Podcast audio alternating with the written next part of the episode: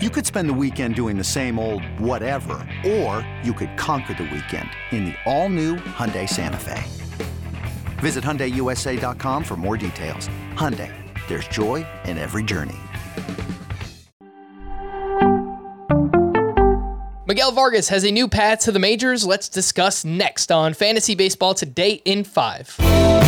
Welcome into FBT in 5. As always, make sure to follow and stream us on Spotify. Today is Saturday, July 2nd. I am Frank Sample, joined by Scott White five prospects on the verge of getting the call. Miguel Vargas with the Dodgers, Jarred Kelenic with the Mariners, Max Meyer with the Marlins, Esteury Ruiz with the Padres, and Brayan Bello with the Red Sox. What is this new path for Miguel Vargas? It's the outfield, Frank. It's the outfield. Something he hadn't played until uh, making a couple appearances there, appearances there very recently in left field. Vargas has gotten some exposure to first base, second base before, so you know it's it's not crazy to see the Dodgers try him in in left field, especially since he he should have pretty good range out there. He's a fast runner, and the reason why I think it could be his path to the majors is because they just lost Mookie Betts, and they don't really have a lot of outfield depth. You know, they traded AJ Pollock before the start of the season. Uh, lately they've had to make do with Trayce Thompson, Eddy Alvarez. Trayce Thompson and Eddy Alvarez out there. Not really, you know, championship caliber players there, either one of them. And uh, Vargas, you know, obviously seems like he would be an improvement. Now, Betts' injury doesn't sound like a long term one, but even so, uh, they could use Vargas in a bunch of different places, including third base. You know, Justin Turner and Max Muncy, who they've most mostly been using there this year, neither one of them is uh, performing up to expectations, and uh, you know just may not may not bounce back like they're hoping. Vargas hitting wise, uh, this is what uh, Dodgers general manager um, Brandon Gomes had to say about Vargas's hitting. We we feel really strongly about his ability to hit. I think he can roll out of the bed and hit. So that's not what's keeping Vargas out. And so I, I just get the feeling this is going to happen sooner than later for him with the Dodgers trying to hold off the Padres.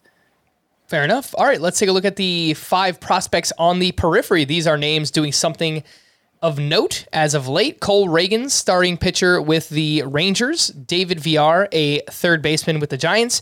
Ricky Tiedemann, a starting pitcher with the Blue Jays. Mason Montgomery, a pitcher with the Tampa Bay Rays, and Matt Mervis, a first baseman with the Cubs. What do we think here, Scott? So this is an interesting group. You've got uh, Ricky uh, Ricky Tiedemann, who's kind of emerged as an elite pitching prospect this year. He's he's still only 19 years old, left-hander in the Blue Jays system, and like he has just the most hits he's allowed in any start is four. Uh, his swinging strike rate is 19%. He has wow. just tremendous stuff. Um, and I the numbers are so good, like it's hard not to see him as uh, one of the best left-handed pitching prospects in the game now. So stock way up for Ricky Tiedemann in uh, in dynasty leagues. But you also have uh, some some older prospects who aren't uh, you know have never gotten much hype before so you know you might it might be easy to dismiss them as just okay kind of quadruple a types ones who aren't really going to contribute in the majors uh, despite the numbers they're putting up in the minors but that I don't think that's necessarily true, especially for Cole Ragans of the Rangers. Now he's a left-handed starting pitcher. He's a former first-round pick, but he has had Tommy John surgery twice, and then in addition to that, lost the 2020 season due to the pandemic. So he's uh, he's been stalled in the minors for a while, and this year he's he's finally uh, delivering on his potential. He's been compared to Cole Hamels before as a guy with a low to mid 90s fastball, great changeup, left-handed pitcher who throws strikes, and you know he's doing it at AAA. So Cole Ragans could get the call soon for the Rangers. David Villar of the Giants, a third baseman, 25 years old, but hasn't been in the minors for that long. Uh, drafted out of college, obviously, he's already he's already up over 20 homers in you know, just a couple months time down there in the minors. So he's he's been uh, delivering big power. He's been getting on base at a high rate. The strikeout rate is also high, and, and of course, he's in the Giants system. So you wonder how much opportunity he would have to play full time anyway. But it won't take long in a dynasty league to see if he's going to sink or swim. So David Villar is interesting for that reason. And then Matt Mervis, I want to highlight him of the Cubs. They don't have an heir apparent at first.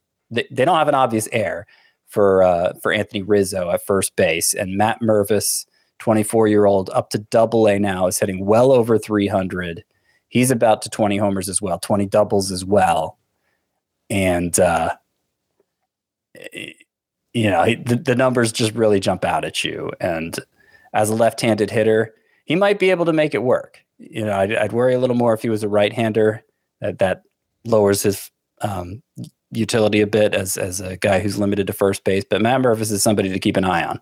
Scott, I know Frank Schwindel is hurt right now, but come on, what is he? Chopped liver? I mean,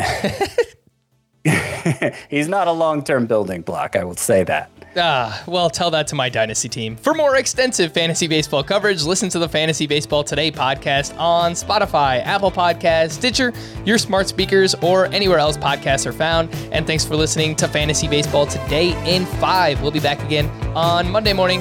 Bye bye.